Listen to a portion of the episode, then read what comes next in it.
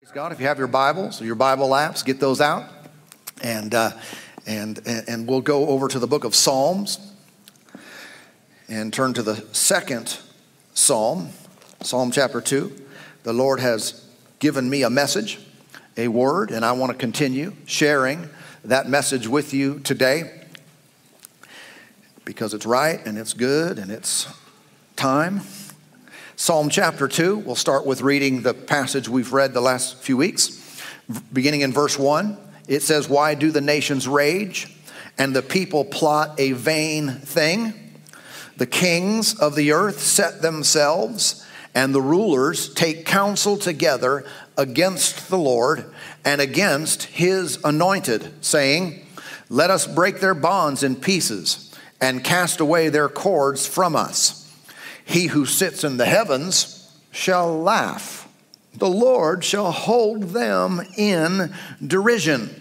Then he shall speak to them in his wrath and distress them in his deep displeasure. I like the, the New Living uh, translation of verse 3. Let us break their chains, they cry, and free ourselves from slavery to God or the Message Bible reads, Let's get free of God. And so this is the cry of uh, those who, who rage and who plot a vain thing. They, they would consider the Lord, His ways, His promises, His covenants to be bondage, to be a cord around their neck. And they're fighting back, pushing back, saying, Let's get free of God. And anyone who really knows him thinks, That's dumb, right? You got to be kidding me. You, you don't want to get free of God. He is your life, He is salvation, He is joy and peace and hope, and He is our victory forevermore, right? I don't want to get free of God.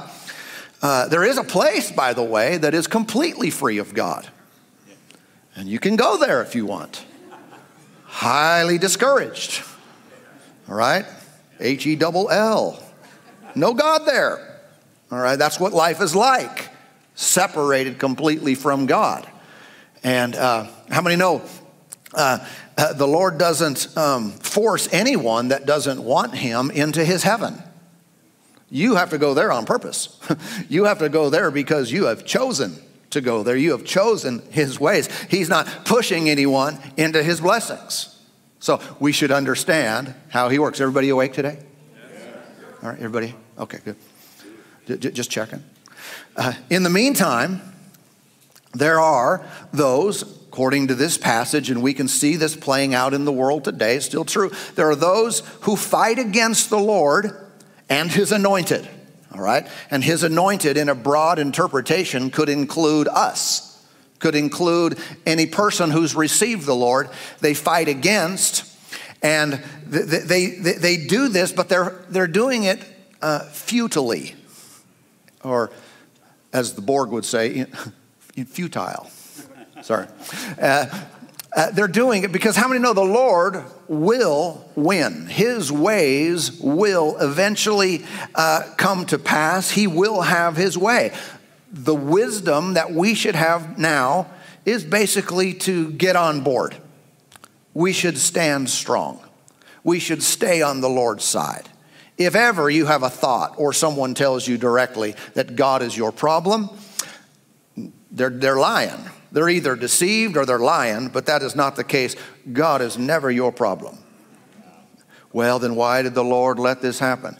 Stop right there before you accuse. Say, Lord, I'm lacking knowledge and I seek to understand. Stay on his side and you'll come into the light and understand things more. He's not your afflictor. He put all of the affliction on Jesus so we could be free. Right? Jesus bore the sin of the world and the bondage of, the, uh, uh of all mankind and disease and curse of every kind, not so that we could also live in that, but so that we could be free from that. Everybody okay today? Amen. And so, uh, our goal then in life and is to be who we are.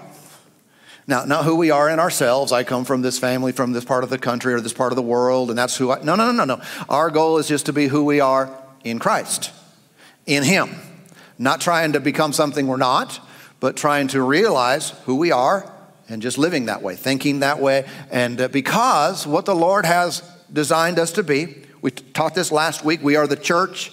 The gates of hell will not prevail against us. All right? So I just want to be who I am because who I am in Christ is impressive. Who you are in Him is nothing insignificant.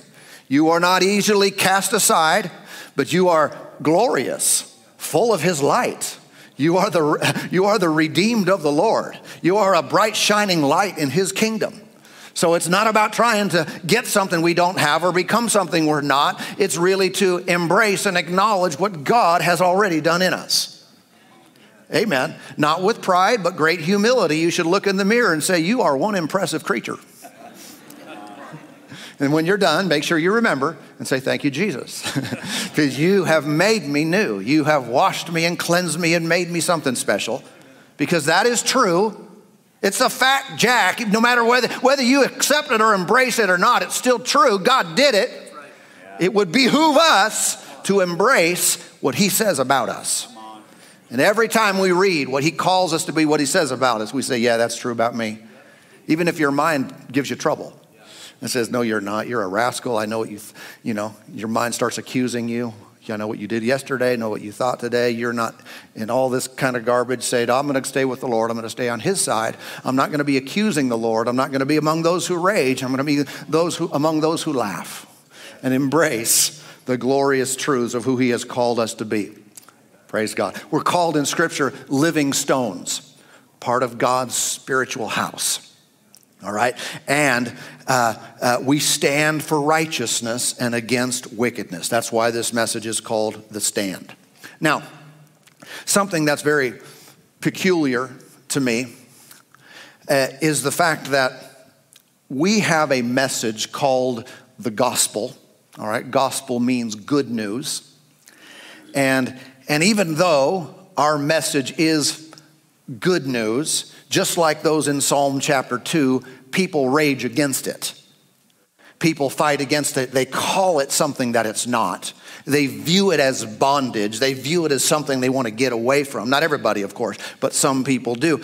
But how is it that we have good news for you? Yeah, and, and, and, and they want to attack you for it. Speak down, criticize.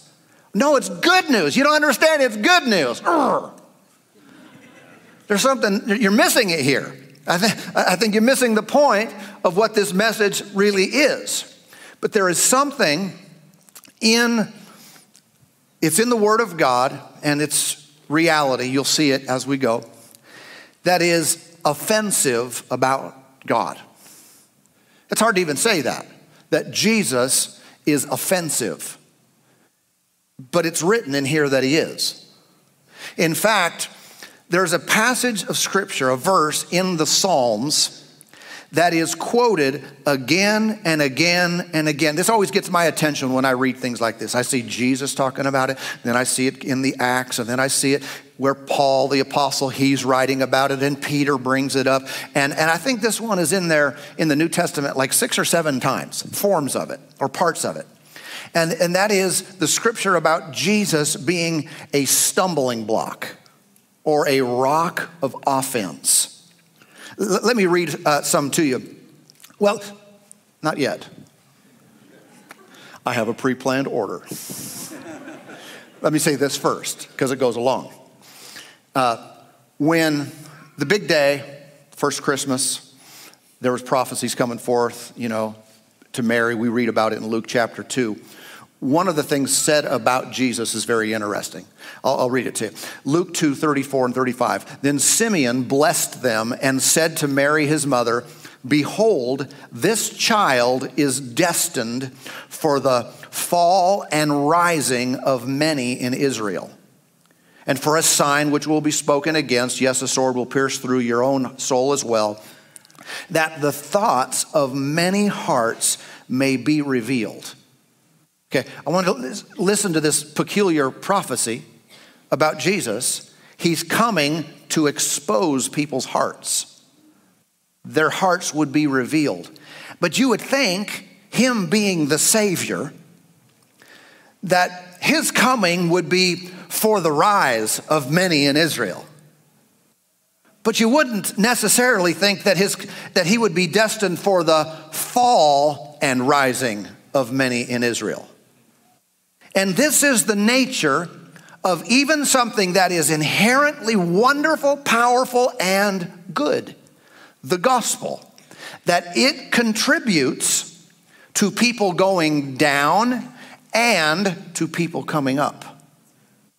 There are, uh, there's something about whenever God does something in the earth that many people are helped by embracing it, and other people are actually harmed because they resist it. Yeah?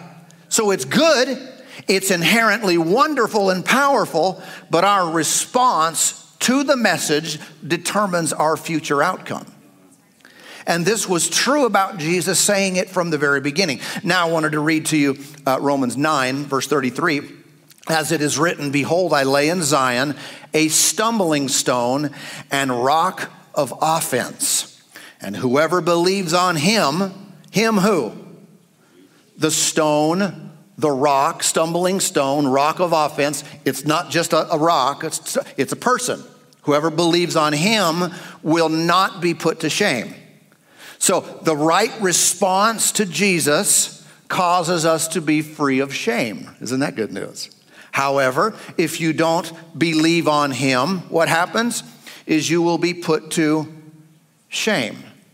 In other words, seeking salvation through any other means makes one trip over Jesus. He is the Savior to those who embrace Him. He is a stumbling stone to those who have a problem with what He has to say. And how many know the Lord said some pretty strong things? I am the way, the truth, the life. No one comes to the Father but by me. And some say, Yes, I have the answer. He is my hope. He is my salvation. He's my victory. I receive. And others say, well, That sounds very narrow. You're very narrow minded. I can't accept that. I don't receive that. And they trip over God's method of bringing goodness into their lives. Some find it quite offensive that all their religious efforts are futile in God's eyes. And it's true, and maybe it's been true in your life because people grow up, we all grow up kind of with things that we didn't choose and some are taught a certain way. And the way that they've been taught is very religious in this regard. You do these things and you be faithful to this code, this system, this, this religious practice, and you'll be right with God. You'll, be, you'll go to heaven. And when someone comes along and says, all that's uh, filthy rags, all that is worthless, well, that can be quite offensive to them. A person told me a while back, they said, I, I grew up in a particular religion. And, and then I was a part of that for many years, and they explained the events that transpired in their life. And then they said, then I became a part of this other one. And uh, I know I'm being vague, I'm, I'm, trying not to be intentionally offensive. Uh, it's the two that knock on your door, okay? They're both in our area. They were a part of one, they were a part of the other. And they, they were explaining to me, they, they said, when you grow up in this and then you teach it yourself, they said it is very difficult to give it up. They said very difficult to let that go or to depart from that, that belief system. And they had come out of both of those systems. They embraced both, preached both, argued both, uh, and, and then when talking to me, they were no longer a part of, of either of them. But I understand when someone pours their life into something and they put all their effort, their money, their time, and their identity is in something, and then someone comes along saying, Jesus did it all. He paid the full price. His blood was shed. And you don't have to do anything except believe that. And you're saved And how many know the religious brain goes wild? No, you can't say that. You can't. And then it goes, usually it goes to, well, you can't just tell someone they can just live however they want and they just pray a prayer and they're going to heaven. And they battle this argument against human effort versus receiving a gift. And that's why Jesus said, there's some people going to trip over this. People are going to stumble over this all day long because their mind has a difficult time embracing it. In fact, Jesus said this in uh, John 15, 18, and 19. He said, If the world hates you, you know that it hated me before it hated you. If you were of the world, the world would love its own. Yet because you are not of the world, but I chose you out of the world, therefore the world hates you. Now, how many know the Lord's trying to be encouraging here? He's saying, they're going to hate you, by the way, and they're going to attack you, but don't worry, it's just because of me. Oh, thanks.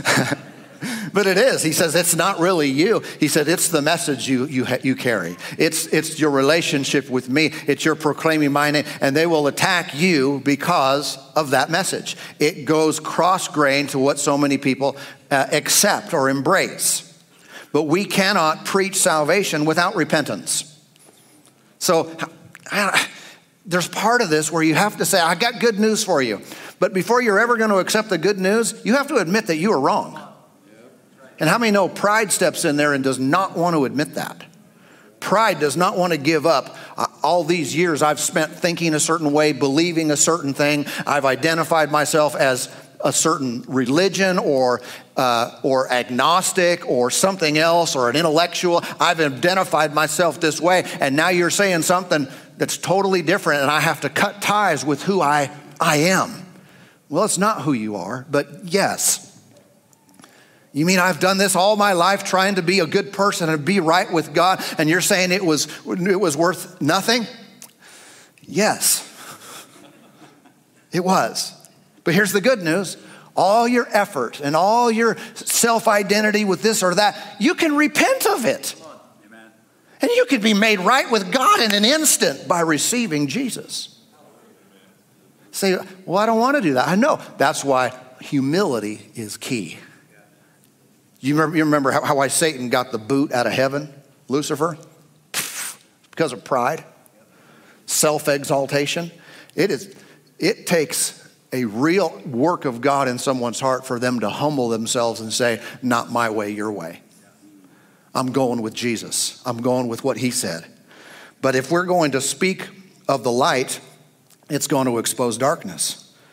We can't tell you to, to seek his righteousness without saying that your righteousness is as filthy rags.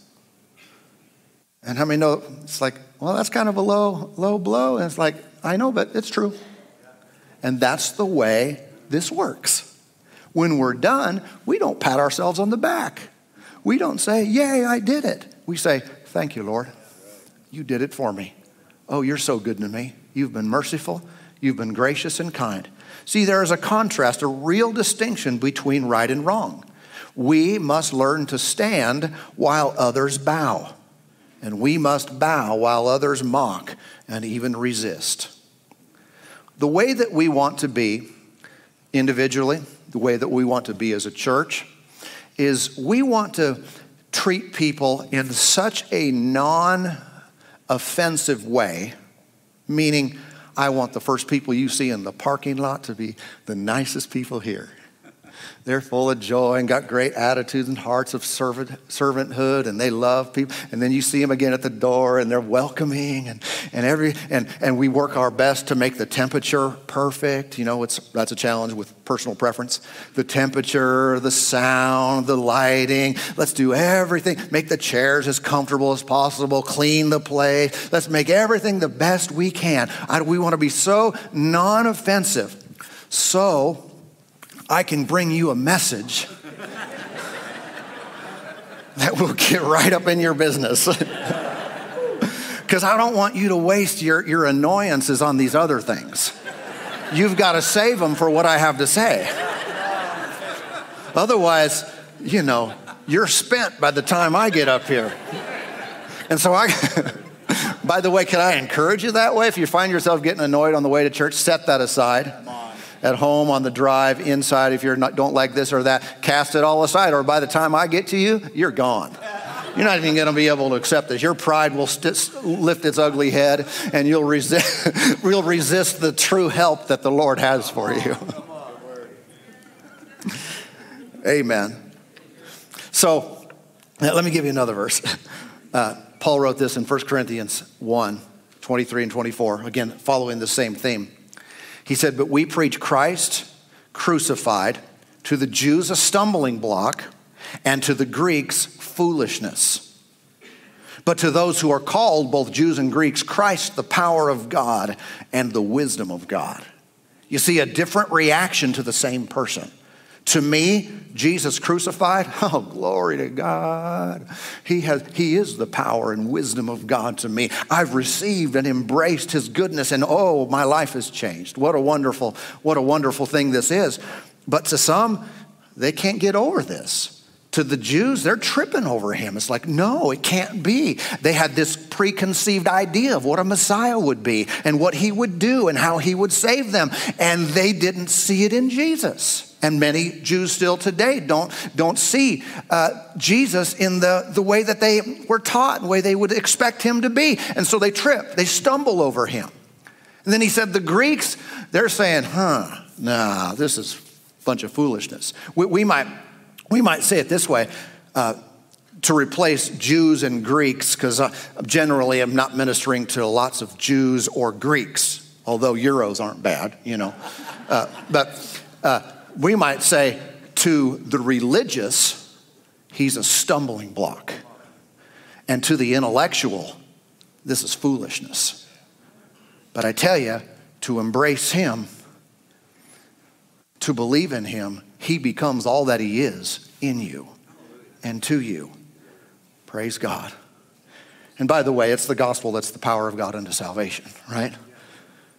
It, ultimately, I'd like to answer everybody's questions. I'm a answer kind of person. I like to have answers. I like to know the answers. If I don't know, I want to find out. And if people come to me questioning me about God or prayer or anything like that, I like to have answers, and I have some answers. I don't have all the answers. And if I think I'm going to win the world by answering every question that everybody has, I'm missing something because God never intended it to work that way. Even those who are convinced through apologetics and through archaeology and through the valid, validating the written word and, and proving the resurrection, I tell you, uh, ultimately, it's not your mind that saves you. I got every single question answered I've ever had, so I'll give my life to the Lord baloney.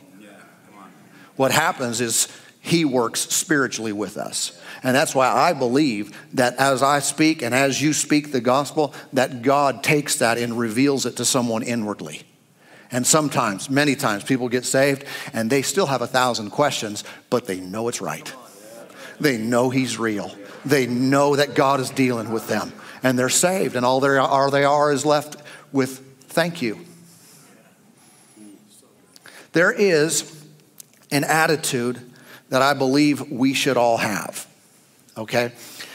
If the gospel that we preach is so potent that it's either, again, deemed as foolishness, offensive, or salvation, it's so potent and so high level, so real, like I say, it's orange juice concentrate. Come on. I think our attitudes ought to match that. Okay, when I'm talking about the stand, what, who we are and what we belong to is of such great power and strength and significance. I want to be equal to the task. I want my attitude to be commensurate to this great calling that we've received. All right, so I don't want to have a strong gospel, but then a weak resolve where I can be intimidated easily, cast aside easily. I, side, side note to my message I, I, applaud some, I read about or read the headline, the, these pastors, I think in New Mexico. They had services on Christmas and their government is suing them now. I applaud those pastors for having backbone. I do. And I think for some of us that have, we have a little bit easier in our state. We ought to be praying for some of our fellow believers in other states where they're being persecuted. And it is that. Say, well, no one's being thrown to the lions like in the old days. I, I, I realize that, but one step leads to another. And, uh, and let's do that. We are one family around the world, and we need to help one another. And so I'm back to this. Uh, the attitude that we have that measures up to this great calling, this great salvation, this amazing Jesus, uh, reminds me of a guy in the Old Testament that most people have heard of named David and his first public battle with a dude named Goliath. Uh, most people are familiar with the story. I, am not going to read it all. I'm going to read a few verses from that so you can see how that transpired, how that played out in his situation. But David was an example for many to follow. We need some more Davids in our generation. Okay? Uh, if you know the story, David, the young man, he was the shepherd and taking care of the flock, and Goliath was the great mighty warrior of the Philistines. And, and, uh, you can read about the, his armor and his spear, and this is one massive dude. All right, let me read a few verses. 1 Samuel 17, verse 10. And the Philistine said, I defy the armies of Israel this day. Give me a man that we may fight together. When Saul and all Israel heard these words of the Philistine, they were dismayed and greatly afraid. I want you to notice how the enemy works. All he's doing is using words at this point. And what is he doing? He's trying to strike fear into the hearts of his enemy.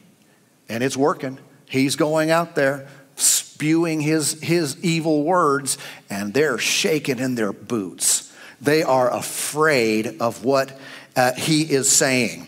And how many know in our day, this is true now, Christianity is routinely mocked among some of the loudest voices in our national media it is mocked by people on, you know, some of the nightly comedians, some of the major tech companies, even, even some of our public educators and university professors, they routinely mock and, and, and, belittle and make fun of someone who would believe in Jesus as the Savior of the world and mock our standards, saying they're outdated and narrow minded, and would even accuse us of being hateful. We are living in a tough place, a tough world that is getting more extreme on that side. There is more offense, there is more belittling and calling it foolishness. And so, what we need is a response that does not cower like Saul and his army shaking in their boots at, at, at, the, at, the, at Goliath's words but those who would have such resolve to say, it doesn't matter what you say or what you think. The Lord has changed my life. It needs to be so real to us individually and personally that nothing can shake, can shake us in our commitment before Him. We cannot live for the pleasure of man. Verse 16, and the Philistine drew near and presented himself 40 days, morning and evening. 40 days. You can see, what is he doing? Just trying to intimidate just trying to put fear. Every single day, every morning, you wake up to this guy doing this. Every night, his, his words are ringing out as people would go to sleep. The giant is trying to intimidate. Verse 26 David spoke to the men who stood by him, saying, What shall be done for the man who kills this Philistine and takes away the reproach from Israel? For who is this uncircumcised Philistine that he should defy the armies of the living God? This is this young shepherd boy using pretty strong words now. And, uh, and notice what he calls him uncircumcised Philistine. How many know that's a low blow?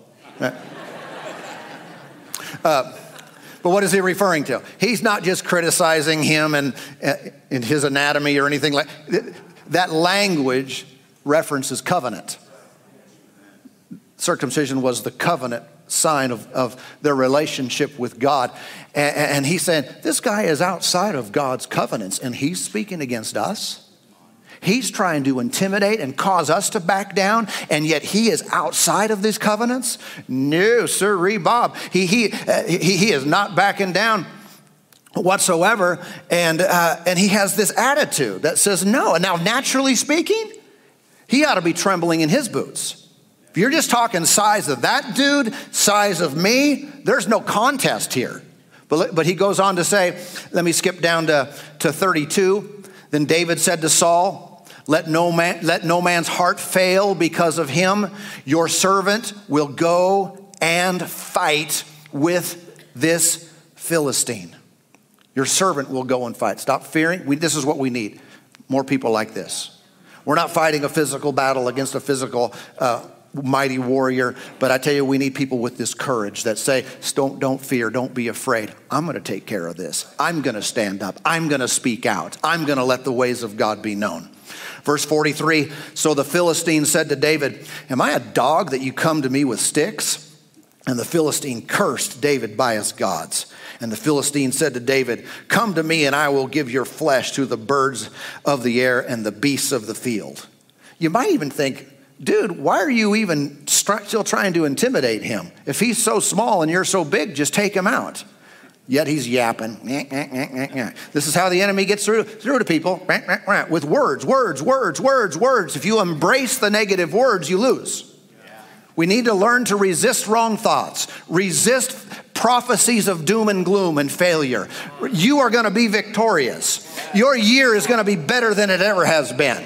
Come on, embrace the promise, embrace the word of God. It doesn't say, How do you know that? I know it because I believe it not based on something I'm grabbing from the air, based on the promises for God, of God for me personally.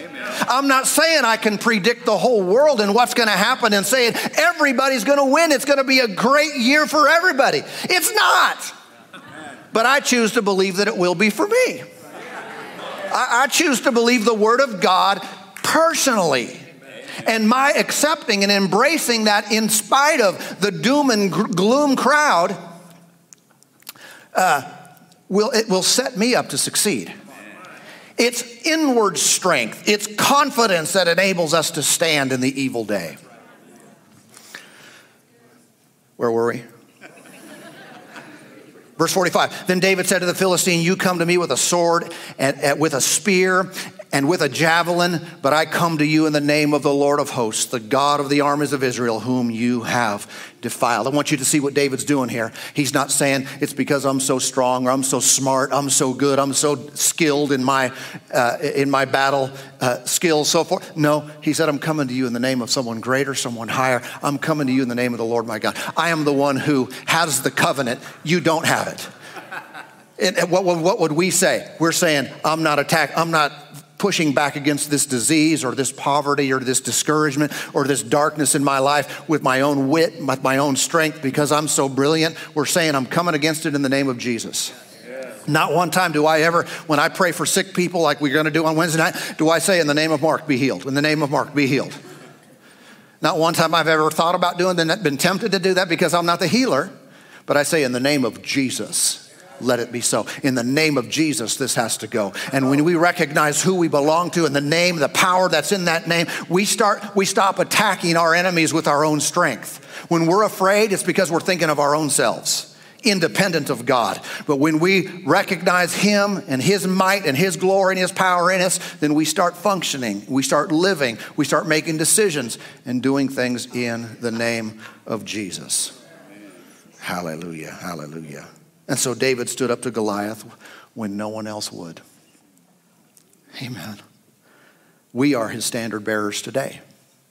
We stand in the name of the Lord. I want to show you one more thing, and if you would turn with turn to this one in your Bible, to 1 Timothy chapter 2. 1 Timothy chapter 2. If we do not stand up and stand strong, the enemy will be free to do his work, taking people captive to do his will. They need someone to stand up for them.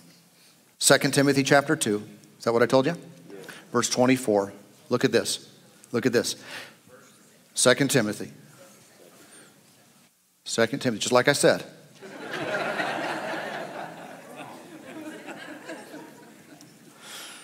You uncircumcised. No.